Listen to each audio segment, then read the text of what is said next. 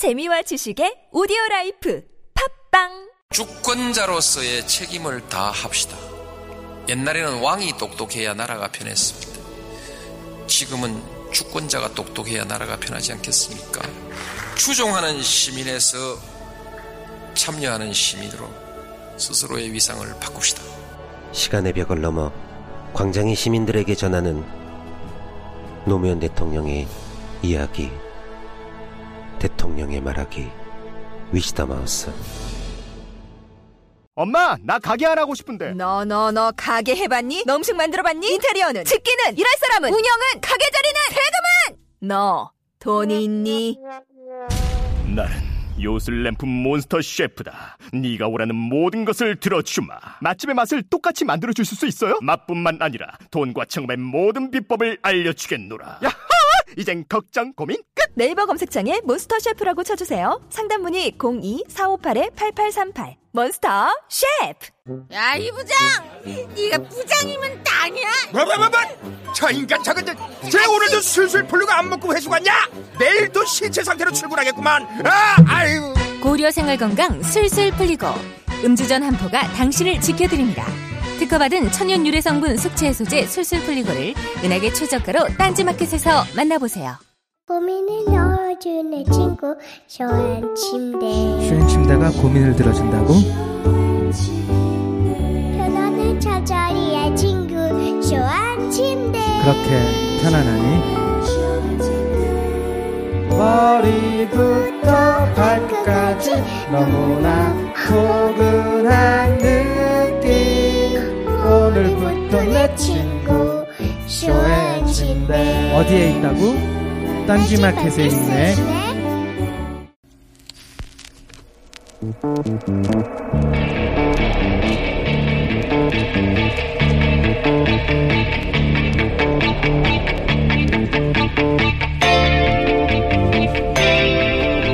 안녕하세요. 김호준입니다. 삼성 이재용 부회장의 구속영장 신청을 앞두고 관련 뉴스가 쏟아집니다. 본질은 간단합니다. 삼성의 주장은 우리 동네 조폭 두목이 이 동네에서 장사하려면 내 친구 딸 과자 좀 사주라는데 어떻게 안 사주냐? 할 수 없이 독일 과자 300만원치 사줬다 이겁니다. 조폭 두목이 달라면 줘야죠. 그런데 삼성은 한 가지 사실을 빼먹고 말하고 있습니다. 300만원치 독일 과자 사주고 집에 돌아왔더니 조폭 두목이 내 금고에 3억을 넣어줬다는 거. 이렇게 되면 이건 조폭이 아니라 산타죠. 산타 할머니. 이재용 부회장의 구속은 그래서 중요합니다. 그 관계가 거래라고 인정되는 순간 박 대통령은 뇌물 수수의 당사자가 됩니다. 이번 특검의 성패가 바로 이 구속 하나에 달려 있습니다. 김호준 생각이었습니다.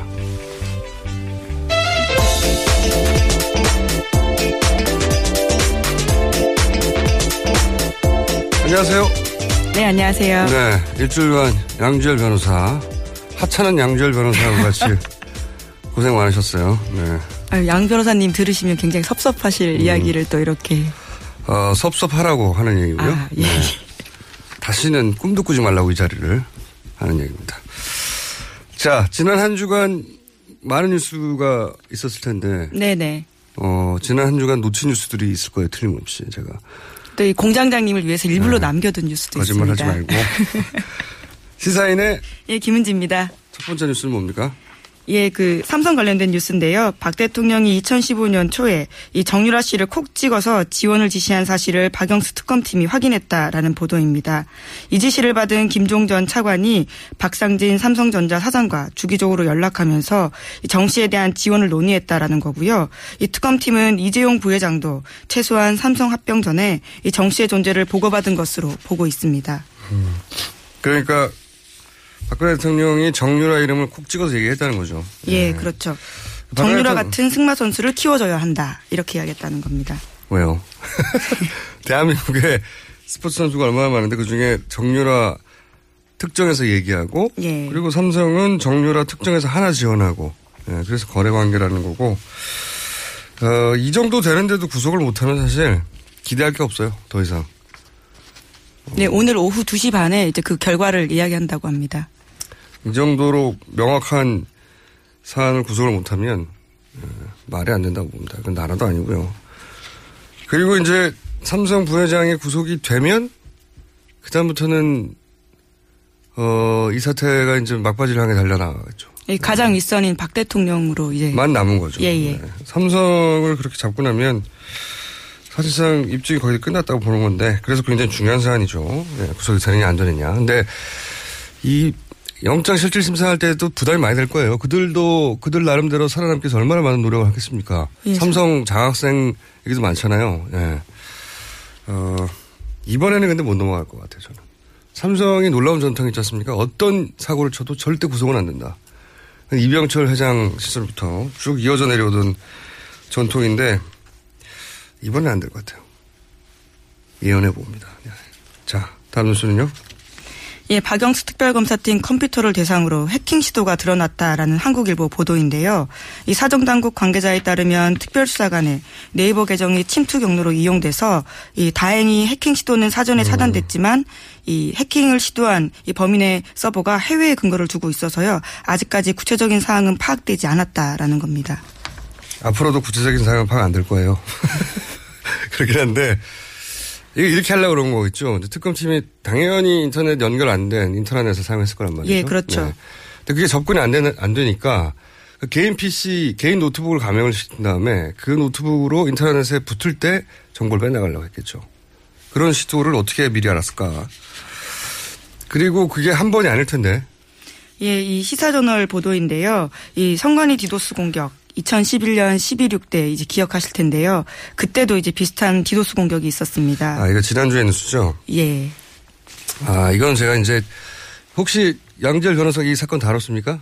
아이, 제가 안 뽑아갔습니다. 네, 안 다뤘겠죠. 예, 예. 네. 공장장님을 위해서 남겨놨습니다. 거짓말 하지 말고. 양지열 변호사 이 사안을 다룰 수가 없죠. 네. 이 사건은 저작권자가 접니다.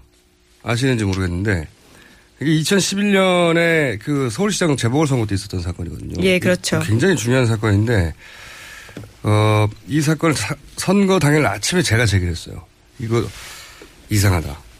왜 이상하다고 했냐면 일단 두 가지 기사가 있었는데 하나는 선관위가 디저스를 당했다는 기사가 하나 있었고 또 하나의 기사는 뭐가 있었냐면 바- 별도의 기사였어요. 투표소가 많이 바뀌었는데 투표소가 많이 바뀐 바람에 젊은 직장인이 출근하기 전에 인터넷에서 선관위 홈페이지에서 자기 바뀐 투표소를 투표소를, 찾으려고 예. 했는데 접속이 안 된다. 이 두 가지.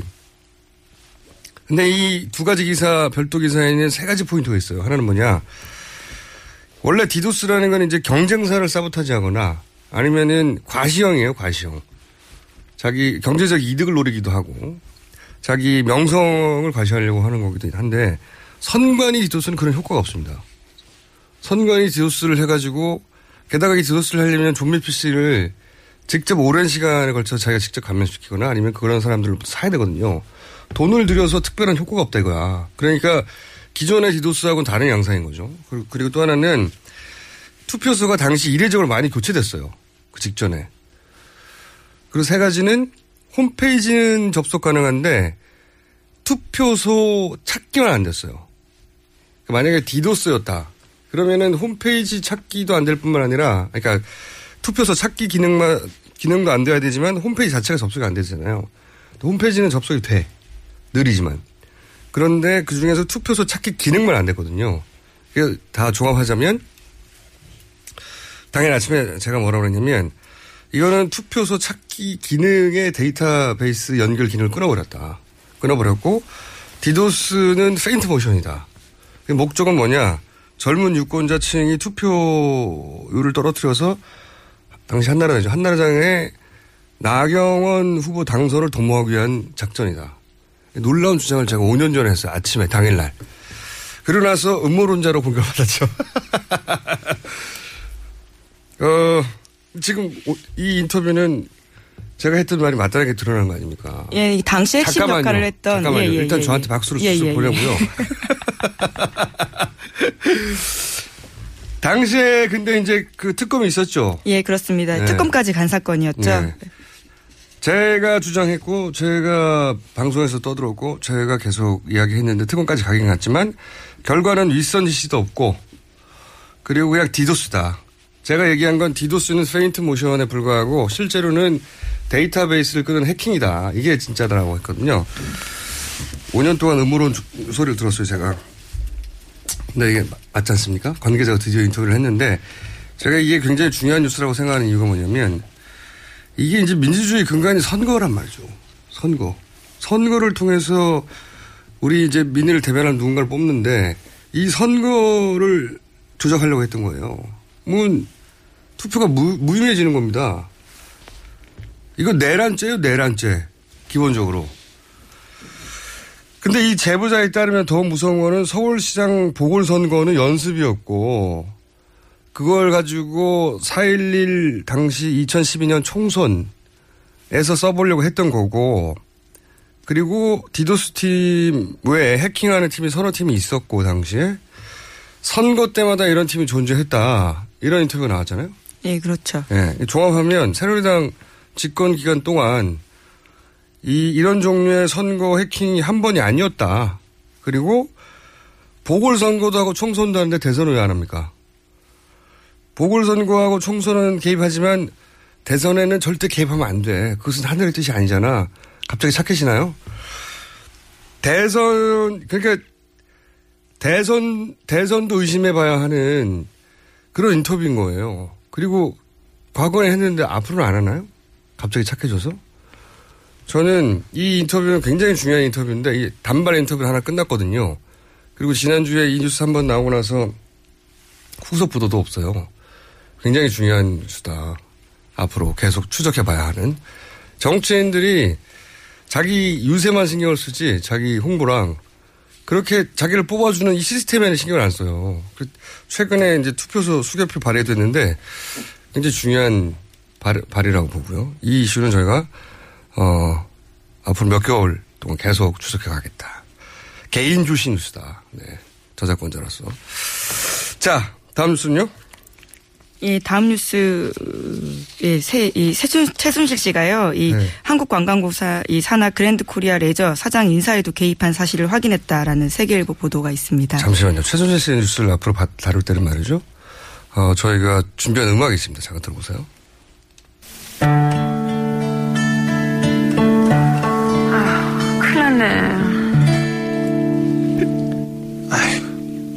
큰일 났네.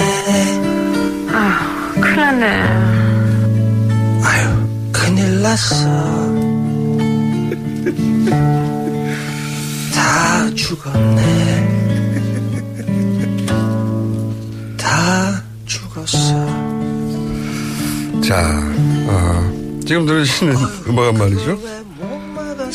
어, 최순실 씨 녹취 공개됐잖아요. 네. 그 녹취에 어떤 예술적 감흥을 받으시는 분이 있었어요. 네. 어, 시사 음유 시인이죠. 네. 그분이 만든 음악인데, 어, 저희가 이 음악을 만드신 분은 요 순서 마지막 코너에 직접 모시고요. 야기도 잠깐 듣고 라이브로 좀 들어보려고 하고요.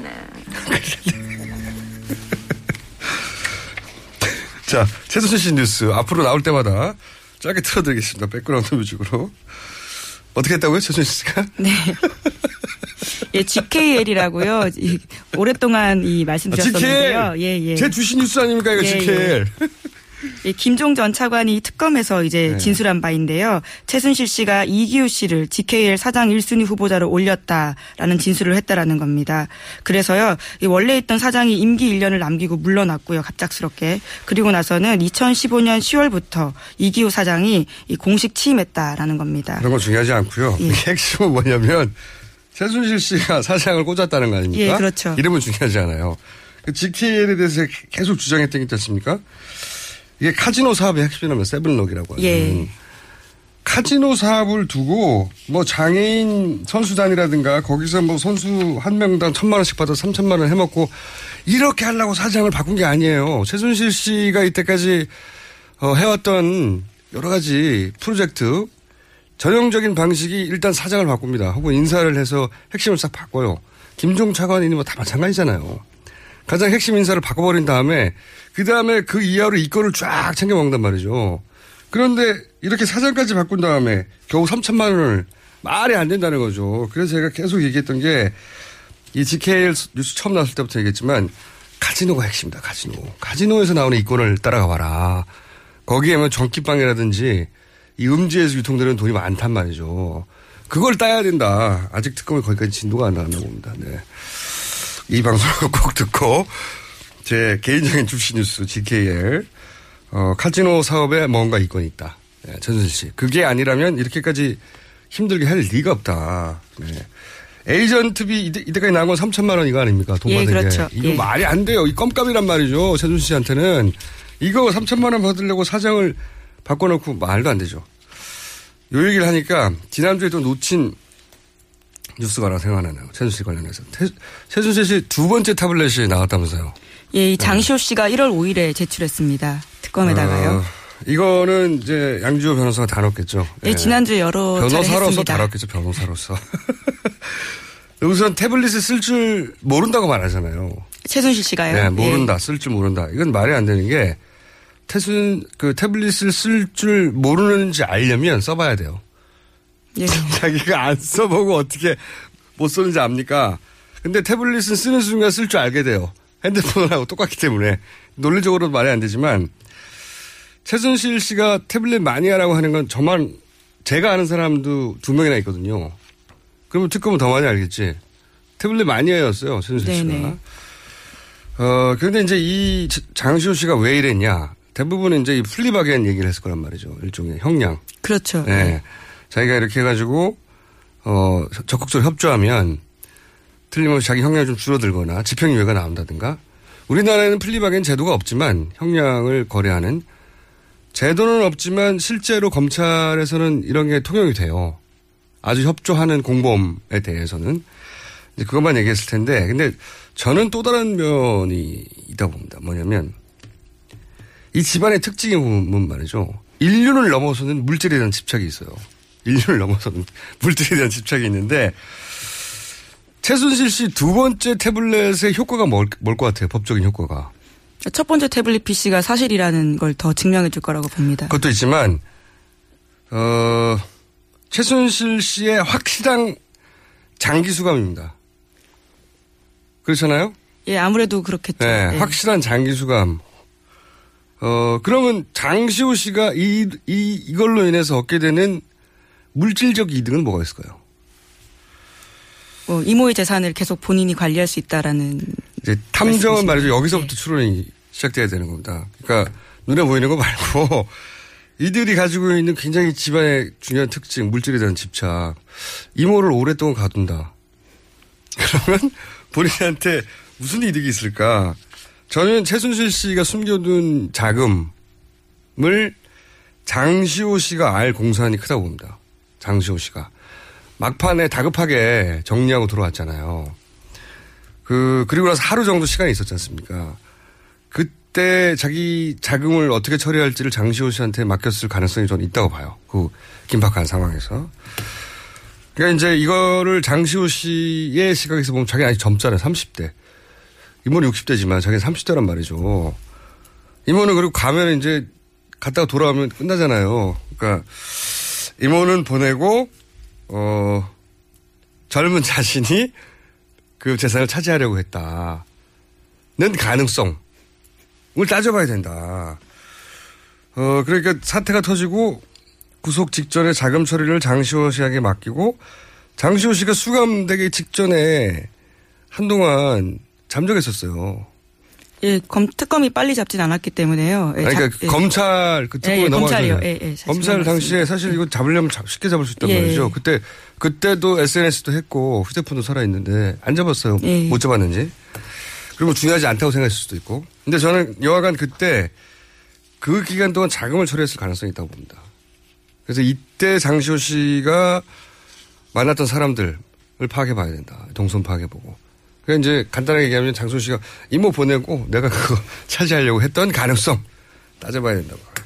그걸 안 따지고 지금 그냥 갑자기 착해져가지고 다 분다 말이 안 된다고 봅니다. 저는 말이 안 된다고 봐요.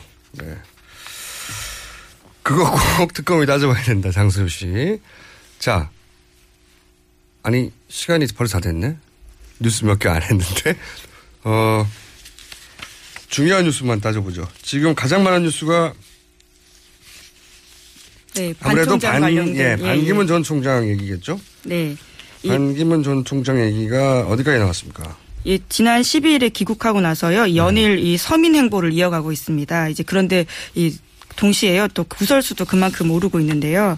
이 14일 날은 이 사회복지시설 꽃동네에 방문해서요. 요양 중인 할머니에게 죽을 떠먹이는 사진이 온라인상에서 논란을 휘- 휘말렸었는데 환자가 침대에 머리를 대고 누워 있는 자세로 죽을 떠먹이면 이 기도가 막혀서 긴급 상황이 생길 수도 있다 이런 비판이 있었고요.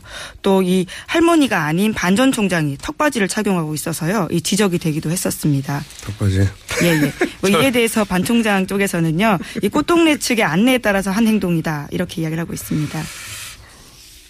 턱 받침대를 네. 반 총장이 했던데. 아니, 이제 10년간 한국에 안 돌아왔고 일상을 산 지가 오래됐으니까 여러 가지 실수 있겠죠. 지하철에서 돈 넣고 하는 거는 그런 실수는 있을 수 있을 것 같은데 이제 끝동네 가가지고 이제 환자한테 떠먹일 때 누워 있는 환자들은 이제 기도가 확보 안 된다 이렇게 먹이면 그런 건 잘 모를 수 있다고 봐요. 하지만 턱받침을 자기가 하는 거는 뭡니까? 이건 이건 웃기잖아요. 네, 턱받침대를 네 침이 많으신가 봐요 본인이. 저는 이걸 웃겼어요. 나머지는 아 익숙하지 않아서 그렇겠지. 뭐 지하철 만 원, 이만 원, 이것도 이만 원에 한 번에 들어갔다. 이게 만원 꺼내려고 하는데 이만 원이 딸려 나왔겠죠. 저는 다 이해하려고 하는데 두 가지가 이해가 안 간댔어요. 하나는 뭐냐면 이 턱받이 본인이 한 거. 본인이 턱받이 하면서 무슨 생각을 했을까요? 보통은 왜 내가 이걸 왜 해야 하지 이렇게 생각할 텐데 그거 하나 하고 어, 방명록 쓰실 때 아예 수첩을 보고 쓰셨죠. 그걸 네. 출력물을 적- 예, 보고 예, 적은 거 이런 거요. 방명록은 이제 간단하게 자기 감상을 적는 거죠 몇 줄. 그걸 출력물을 내서 그 적었다는 거는 평상시에 본인의 행태가 드러나는 거거든요. 네. 자기 생각보다는 준비된 워딩을 한다는. 자, 그 두 가지가 저는 인상적이었고 특히 턱받이 같은 경우에는 이 침샘 쪽을 한번 검진을 받으시는 게 좋겠다 하는 생각이 들고요. 어, 그 외에 반기문 총장 관련해서는 이제 검증 국면에 들어가면 이 조카 얘기가 계속 나오겠죠. 아무래도. 예, 네. 그렇습니다. 반주현 씨가 이미 알려진 것보다 훨씬 전에 기소가 됐었다라는 보도인데요. 지난달 15일에 기소가 됐었고요. 그리고 또 이 그 반기문 동 반기문 총장의 동생인 반기상 씨 같은 경우에도 이 기소가 되어 있는데 현재 한국에 알려져 있어서 한국에 있다고 알려져 있어서요. 자진 입국해서 재판을 받을지도 관심 대상이라고 합니다. 반 총장 얘기는 앞으로도 계속 나올 텐데 간단하게 배경 지식 몇 가지 좀 짚자면 우선 사기 대상이 자살한 성완종 회장의 예, 경남 경남 기업. 기업이다. 예. 여기가 이제 그 사기 대상이었고요. 그리고 이 성완종 회장과 반기문 총장은 무척 가까운 사이였어요. 그게 또 하나의 배경 지식이고 충청 포럼이라고 이제 성 회장이 만든 포럼이 있었는데 이 포럼이 결국은 충청 출신 그러니까 반기문 총장을 대통령으로 만들려고 했던 포럼이거든요. 예. 그런 배경 지식도 하나 있고. 근데 이 성남 기업 경남 기업의 반기문 총장의 동생 반기상 씨가 고문으로 있었어요. 예, 그렇죠. 네. 그런데 이제 사건은 이 반기상 씨의 아들 반주현 씨가 주범 인 사건이란 말이죠. 근데 군- 국내 언론에 보도되기로는 간단 요약하자면 유동성 위기, 돈이 모자라서 위기에 있던 경남 기업에다가 경남 기업이 이제 경남 그 베트남에 건설한 건, 건물이 있었는데 이 위기를 벗어나기 위해서 건물을 팔아야 했다. 근데 그 건물을 반기상 씨 아들 반주현 씨가 카타르 투자청에 팔아주겠다고 어, 했는데 그 투자청 서류가 가짜였고 그래서 계약금을 가로챘다. 요게 이제 국내에 알려진 사건의 개요예요. 근데 이제 이렇게 보면 굉장히 이상한 사건이죠. 왜냐하면 아버지가 고문으로 있는 회사, 더군다나 그 회장이 그 자기 큰아버지, 회장이 큰아버지 반기문 사무총장하고 굉장히 가까운 회사를 상대로 사기를 쳤다는 거 아닙니까? 말이 안 되잖아요? 이렇게 바라보면 이상한 사건입니다. 말이 안 되는. 근데 이제 이게 언론 우리나라에서는 반쪽만 보도돼서 그런 거예요. 나머지 반쪽을 다 듣고 나면 이해가 가는데 나머지 반쪽은 내일. 네. 우리나라에서 보도된 걸로 보면 말이 안 되는 사건이에요. 아들이 멀쩡한 집안에서 왜 아버지하고 큰아버지가 가깝고 아버지도 공문에 있는 회사를 상대로 이런 사기를 치냐 이렇게만 요약된단 말이죠. 그렇게 그런 사건이 아니고 나머지 절반이 제대로 보도 안 돼서 그러는데 나머지 절반은 저희가 내일 다루기로 하고 자 마지막으로 요 브리핑 끝나기 전에 아까 말씀드린 어, 예술가 있지 않습니까? 이런 분들 우리가 음 음유시인이라고 하죠. 음유시인. 근데 제가 보기에는 음주시인에 가까워요. 이런 이런 사안을 노래로 만드신 자 안녕하십니까? 예 안녕하세요. 네. 어 노래 듣기 전에 어쩌다가 이런 음악을 만드셨어요? 이게 그 최순실 목- 실 목소리가 공개되고 난 다음에 네. 제가 예 저기 그날 그 뭐냐 백반 토론에 이렇게 나오는 걸 보고 어떤 예술적 감흥을 받으셨구나. 예 네. 그래서 이거는 뭔가 재밌게 좀 해봐야 되겠다. 성함이 저는 심재경입니다. 낮에는 낮에는 재무 컨설팅 일을 하고 있고요. 밤에는 밤에는 이렇게 돌아다니면서 노래를 하고 있습니다. 그리고 젊은 시절엔 대학 가요제에 나가셨대요. 예, 네. 예. 수상도 하셨습니까? 예, 에밀레라고요. 83년도의 대상. 예. 아 대상까지 받으셨죠. 예. 거기서 멤버 오셨나요? 예, 노래를 했었죠. 예. 예. 다 잊혀졌죠 뭐. 자 그러면 저희가 풀 버전 라이브를 한번 어, 제가 굉장히 감동을 받았거든요 이 음악을 들어보겠습니다.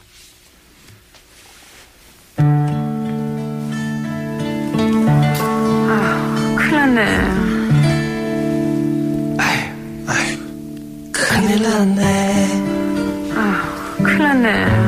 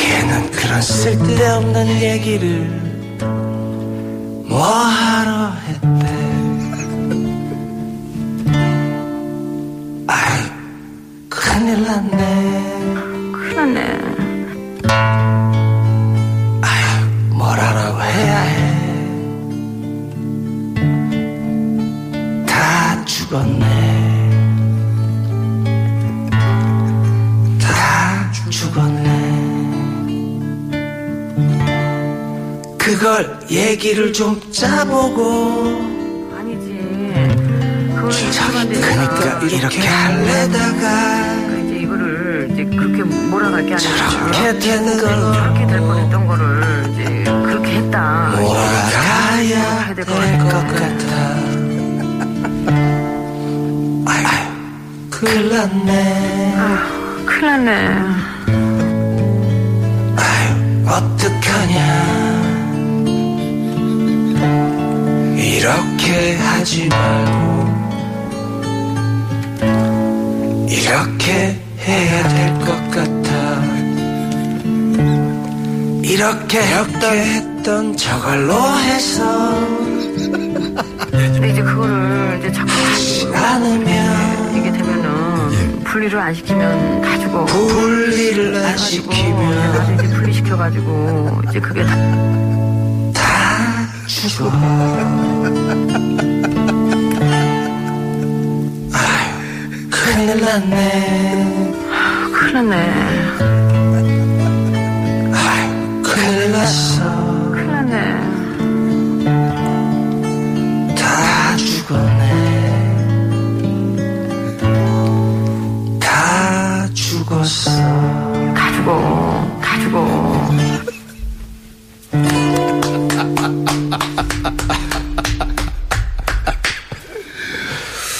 아 아이 참. 대단한 작품이네요. 네. 신금을 올리고요. 저희가 일주일에 한 번씩 라이브로 이거 합창 버전 안 되나요? 뭐 여러 명 나오면 되겠죠. 그러면 다음에는 그룹 버전으로 준비해 주시기 바랍니다. 네. 아이 참. 예. 84년에 대학가요제 에밀레로 예. 대상을 받은 기억이 가물가물한 심재경 씨였습니다. 감사합니다. 예, 예. 한마디 하실래요? 저 그 이탄이 유튜브에 보면 있어요. 제목이 친애하는 국민 여러분이라고요. 네. 그것도 유튜브를 통해서 들어주세요. 제가 들어보고요. 심재경 씨였습니다. 감사합니다. 네. 아무도 묻지도 따지지도 않고 가입하셨다고요? 보험은 너무 어려워요. 걱정 마십시오. 마이보험 체크가 도와드립니다. 1800-7917 마이보험 체크로 지금 전화 주세요. 1800-7917 이미 가입한 보험이나 신규 보험도 가장 좋은 조건을 체크해서 찾아드립니다. 인터넷 한글 주소 마이보험.com 또는 카카오톡에서 아이디 검색 마이보험을 친구 추가하여 상담하실 수 있습니다. 여성 여러분, 골반이 삐딱하면 허리가 아파요. 아, 아랫배가 나와요. 골반이 바로 서야 건강도 아름다움도 바로 섭니다. 바디로직을 입으세요. 토크밴드의 입체적인 탄력이 틀어진 골반을 바로잡습니다. 간편하고 확실한 골반 교정 타이즈. 바디로직. 삐딱한 남성 골반에도 역시 바디로직. 바디로직의 효과를 못 느끼셨다면 100% 환불해드립니다. 자세한 환불 조건은 홈페이지를 참조하세요. 굶고 뛰고 땀 빼고 다 해봤다. 그래봐야 소용없었다. 다이어트는 결국 먹는 게 문제다! 동결건조 채소와 곡물, 단백질, 그리고 효소와 비타민, 미네랄로 만든 다이어트 전용 그린 스무디로 하루 한두 끼만 바꿔 드세요. 검색창에서 비타샵을 검색해 주세요.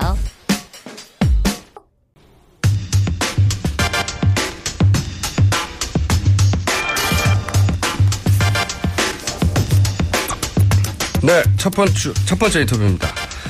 반기문 전 총장의 귀국 행보로 보아서는 아마도 대선에 참여할 것 같습니다.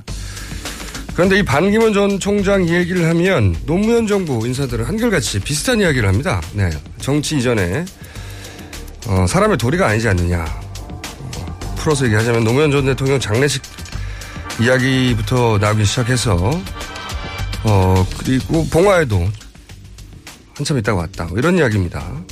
근데 그때 구체적으로 어떤 일이 있었는지 자세히 밝혀진 적이 없는데, 당시 반기문 총장 측과 연락을 담당했던 분을 저희가 어, 찾았습니다. 네, 여쭤봐서 여러분에게 참여정부 시절 청와대 안보전략 비서관이었던 노무현 재단의 현재 박선원 기획위원 나와 계십니다. 안녕하십니까? 네, 안녕하세요. 네, 어, 이 이야기가 굉장히 많이 회자됐는데 정확하고 네. 구체적으로 무슨 일이 있었는지는 아직 밝혀진 적이 없는데 네. 하도 이야기가 많이 나오고 앞으로도 틀림없이 이야기는 반복해서 나올 텐데 그죠? 네. 저희가 한번 정확하게 그때 무슨 일이 있었는지 그때 그 일을 담당했던 분을 찾아서 들어봐야 되겠다 싶었거든요. 네. 어, 우선 그 사건으로 가보자면 그 노무현 대통령 장례식 때 반기문 사무총장 전 사무총장과 연락을 담당하셨다고요 그때? 예, 제가 연락을 담당했습니다. 어. 제가 대, 대통령님 서거 직후에 예. 에, 미국 워싱턴 브루킹스 연구소에서 연구 중이었었는데요. 바로 그 다음날 비행기 타고 봉화에 가서 예. 참배하고 이제 일을 봤었어요. 예. 근데 이제 아무래도 서울에 가서 그 문상객을 좀 맞아야 되겠다. 네. 외국 사절도 많이 오시고 대사관 음, 주재하고 있는 대사관 직원도 많이 오니까 서울로 올라가라. 그래서 서울에서 이제 일을 보면서 어, 장의위원회 구성에 관해서 어, 반기문 총장 측하고 연락을 하게 되었습니다. 담- 그때 장애위원으로 반기문 총장 측과 연락을 담당하셨던 거고 네. 직접. 그러면 반기문 총장 측의 담당자는 누구였나요 그때? 그때는 유엔 사무부총장 겸 비서실장 역할을 하던 김원수 씨, 네. 김원수 외무관이었습니다. 그렇군요. 그래 처음에 그러면은 장애위원으로 노무현 대통령 장애위원회에서 노- 어, 반기문 총장 측에 요청한 건 뭐였습니까? 뭘 해달라고 요청했었죠? 아무래도 이제 대통령님께서 너무 비극적으로 또 억울하게 돌아가신 거 아닙니까? 그래서 이제 장의 위원장을 맡아서 아, 처음에는 해외에서 좀 객관적으로 보기에 너무도 어. 이렇게 잘못된 정치적 환경에서 대통령이 억울하게 돌아가신 거고 하니까 국내에 계신 분보다는 어, 유엔 사무총장을 하고 계신 반 총장이 장위원장을 맡아줬으면 좋겠다 하는 그런 바람이 있었나 봅니다. 아, 처음에는 아예 장애위원장을 제안을 했고. 예, 장위위원장으로 어, 국장이고 하니까 어, 좀 맡아주실 수 있느냐 그런 걸 여쭤봤죠. 그랬더니 답이 어, 유엔 총장은 무슨 뭐 개인의 어떤 인연이나 이런 데 얽혀, 얽, 음. 얽히면 안 된다 뭐 그런 말도 안 되는 말씀을 하시더라고요. 그래서 에, 답이 없었어요. 음. 그리고 당연히 이제 장 위원장을 맡으면 이제 국장이 참석을 하셔야 되는 거 아니겠어요? 네네. 이제 그걸 기대를 했었는데 안 된다고 하니 그러면은 그 장위위원 중에 예. 에, 국무위원들 명단을 넣는 그 항이 있습니다. 그렇죠. 그 외부, 어, 외교부 장관이었으니까요 당시. 예, 예, 그러니까 국무위원이었으니까. 이제 장관을 하셨던 어, 분들을 이제 쭉 좀 장위위원으로 모시려고 해서 국무위원 카테고리. 음, 장위위원, 그럼 위원장 안. 된다. 예. 예, 위원장 안 된다고 좀 하니 모시면 안 되겠느냐. 위원으로 그럼 예. 장관이었으니까. 예, 예, 예. 그 정도는 뭐 오케이 할 수 있을 것 같은데. 네, 그것도 안 된다. 그것도 안 된다고요? 예, 그렇게 이야기를 해요. 문상도 안 오시고 뭐 조전 그다음에 그 다음에는 메시지 그러면 그러니까. 장은 안 넣는다. 오케이. 네. 그러면 장관을 했었고 장관들이 다 이제 위원으로 들어가는데 그- 그 장애위원으로는 안 되겠냐 그랬더니 그것도 안 된다. 그러면 이제 그러니까 이제 그게 싫었나 보죠. 유엔 사무총장 하는 사람을 국무위원 장관급으로 내리냐 이런 느낌이 있었는지는 모르겠지만 어쨌든 그것도 안 된다. 안 된다고 그러시더라고요. 그럼 그 다음 요청한 게안 뭡니까? 그래서 저는 더 이상 요청하지 않았습니다. 음, 그래서 뭐 이제 이런 그 거는 예를 들어서 조문 뭐 예를 들어서 어 전보라도 보내달라 뭐 이런 거 그러니까 이제 장위위원장을 하시면 당연히 네. 오시고 추도사도 하시고 하는 거 아니겠어요? 네. 당연히 메시지도 있고. 근데 그걸 다 거부하시는 마당에 어, 너무 좀 비참하게 느낌이 들었어요. 제가 무슨 메시지는 안 되느냐 이런 말을 제가 한다는 게 이상하지 않아요? 그렇지 않습니까? 나라가 다 비통형에 빠졌는데 그런데 그 이후에 어떠한 조치도 없었습니다. 조전도 안 보냈습니까? 예. 200자밖에 안 되는데 그 200자도 안 된 조전이 참 인색 하다는 느낌 많이 들었죠. 아니면 유엔 사무총장이라 뭐 자신의 출신국 정치회사를 참석할 수 없다. 이런 거는 뭐 어떻게든 이해하려고 하면 할 수 있는데 그 저는 그걸 이해를 못 하거든요. 그러니까 뭐- 왜냐하면 어, 유엔 직원이든 누구든 간에 대개 국제기구 일하는 사람들 보면 1년에 15일 이상 홈 리브라고 해서 본국에 휴가를 보내줍니다. 그러니까 얼마든지 그 그렇죠, 유엔 타이 사실. 총장 타이틀의 공적 행사가 아닌 시간을 한 2박 3일 동남아 숨 동남아의 다른 일 보러 왔다가 잠깐 한국에 들릴 수 없습니까? 아 있죠. 그런 당연히. 일정 만- 얼마든지 만들 수 있는 직책이 바로 유엔 사무총장인데 네. 자기가 모시던 대통령인데요. 더군다나 당연히 있죠. 오지 말래도 와야 되는데 제 음. 말은 이제 여러 가지 이유로 못 왔다고 하면 그런 줄 보내는 건 가능할 텐데 그것도 안 보냈다는 거죠. 예. 그참 이해하기 어렵네요.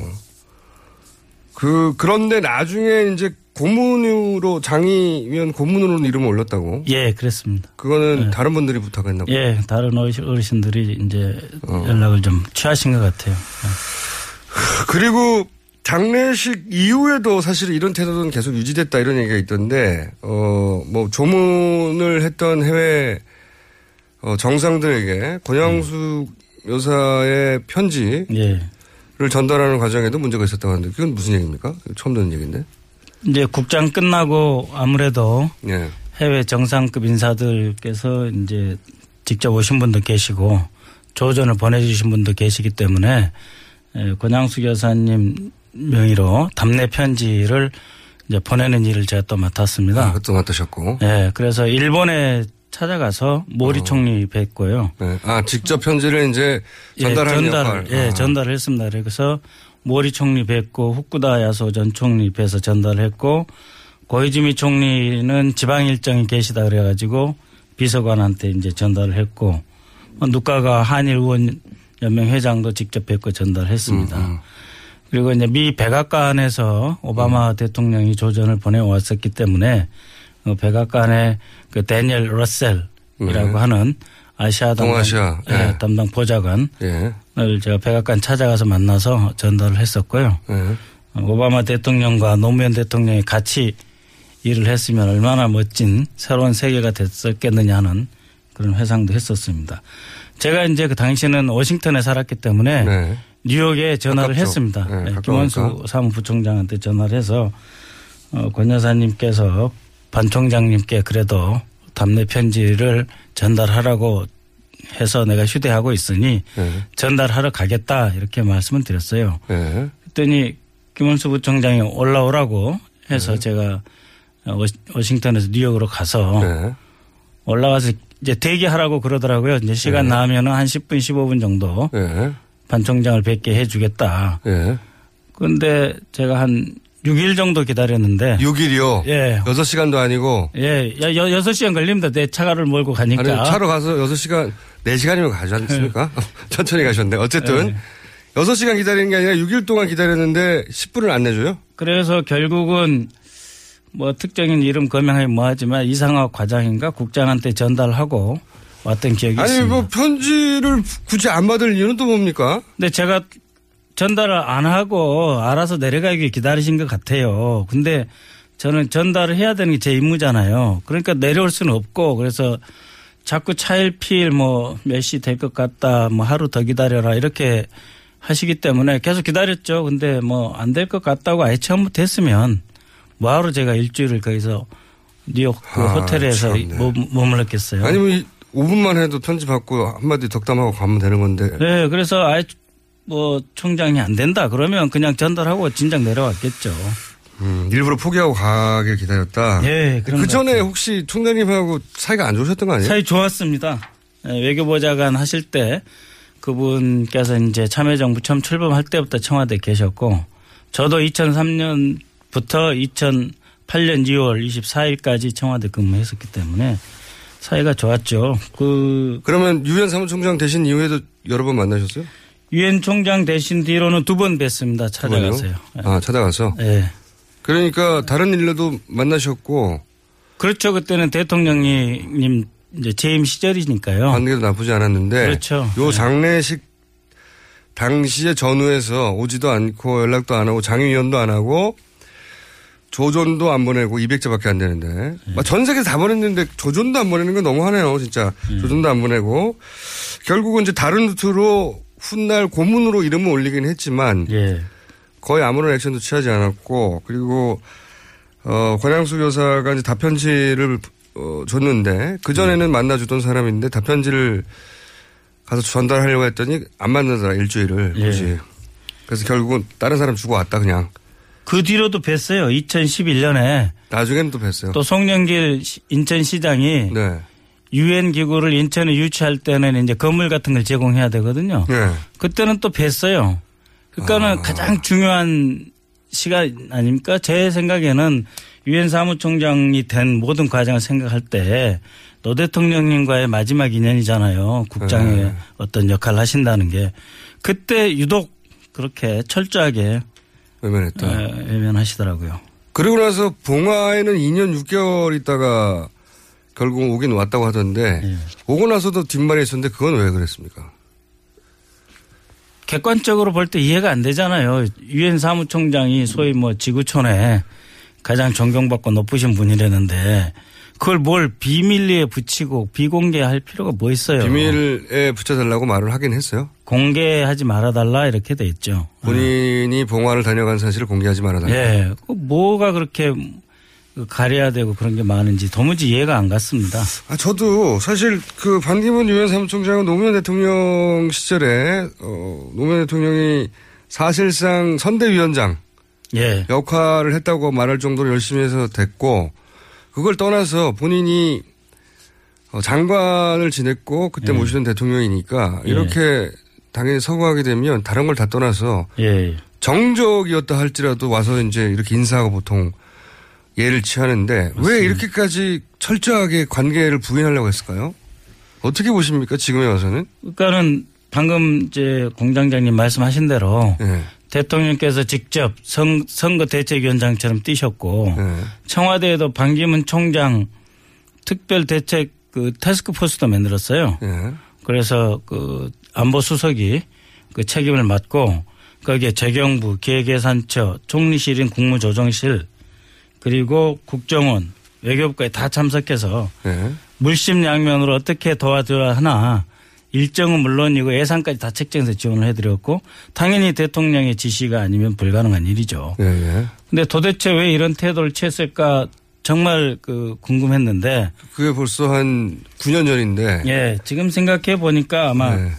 박연차 회장 사건하고 관련이 있지 않나 이런 생각을 저는 주관적으로 하고 있습니다. 박연차 회장 사건이라면 2008년에 결국은 노무현 대통령 사망으로 이어진 소위 이제 로비. 예. 예, 박연차 로비의 실체를 파헤치다가 최근의 보도로는 그때 이제 반기문 총장 이름이 거론됐었다 하는 보도가 나오긴 했죠. 예.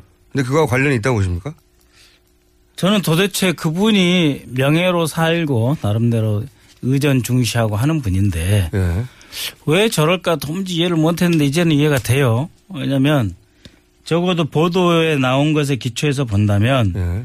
박연차 회장이라는 분이 반기문 총장에게 돈을 건넸다는 것을 검찰에 가서 진술했다는 거잖아요. 보도에 따르면 그렇습니다. 예. 물론 이 보도에 대해서 반기문 총장 측은 사실이 무, 사실 무근이라고 이제 소송을 제기하려고 하는 거고요. 예. 근데 이제 보도에 따르면 그런 보도에 보도가- 따르면 저는 이해가 안 되기 때문에 이해를 하려고 노력을 하는 과정에서 예. 그런 보도를 보면서 야 이거 MB 정권, MB 예. 검찰에 포로가 되어 있었기 때문에 매우 곤란한 처지 아니셨겠느냐. 음. 왜냐하면 시기로 보면은 대통령께서 2009년 5월 23일 서거하셨으니까 네. 그 전에 이제 반기문 총장이 박연차 씨한테 돈 받았다는 진술이 나왔다면 네. 그 전에 나왔을 거 아니에요. 네. 그리고 어떻게 어떻게든 흘러 들어갔을 거 아닙니까 본인한테. 네.